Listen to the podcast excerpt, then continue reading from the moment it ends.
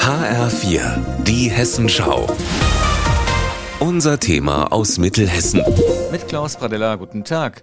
Darmkrebs ist in Deutschland die zweithäufigste Todesursache bei Krebserkrankungen. Laut Statistischem Bundesamt sind zweitausendeinundzwanzig über zweiundzwanzigtausend Menschen gestorben. Und betroffen sind inzwischen auch immer mehr jüngere Menschen, so wie die dreiundfünfzigjährige Sabine aus Grünberg. Ich bin ganz normal in die Praxis gegangen, weil ich den Verdacht hatte, dass Hämorrhoiden wieder aufgegangen sind, die mal verödet werden müssten. Und dann war eine ganz nette Ärztin, die mich gefragt hat, ob ich denn schon mal eine Darmspiegelung gehabt hätte. Und dann habe ich gesagt, nein, aufgrund des Alters ist es auch noch nicht angedacht. Sie willigte trotzdem ein. Während sie durch ein leichtes Narkosemittel schlief, führte der Arzt einen Schlauch mit einer Sonde in ihren Darm ein. Und dabei hat man festgestellt, da ist ein großes Krebsgeschwür drin.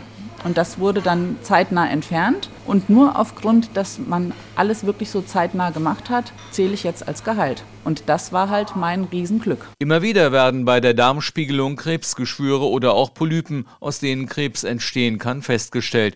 Und das nicht nur, wie viele Jahre lang bei älteren Menschen. Doktor Ingo Colossa vom Enddarmzentrum im mittelhessischen Pohlheim stellt fest, dass inzwischen die betroffenen Patienten immer jünger werden. In der Tat beobachten wir in den letzten Jahren eine deutliche Zunahme der jüngeren Patienten, die betroffen sind von Darmkrebs. Also es ist längst keine Erkrankung mehr des Alters. Wir sehen zunehmend Patienten, die Mitte vierzig zu uns kommen, mit unterschwelligen Beschwerden, mit Blutungen und wo wir dann äh, ausgewachsene Darmkrebse finden. Und das ist natürlich bedauerlich, weil diese Patientengruppe derzeit noch nicht in den gesetzlichen Maßnahmen zur Darmkrebsfrüherkennung beachtet wird. Sorgen bereitet dem Mediziner aber auch die geringe Bereitschaft der Patienten, sich untersuchen zu lassen. Gerade Hessen bildet da ein Schlusslicht.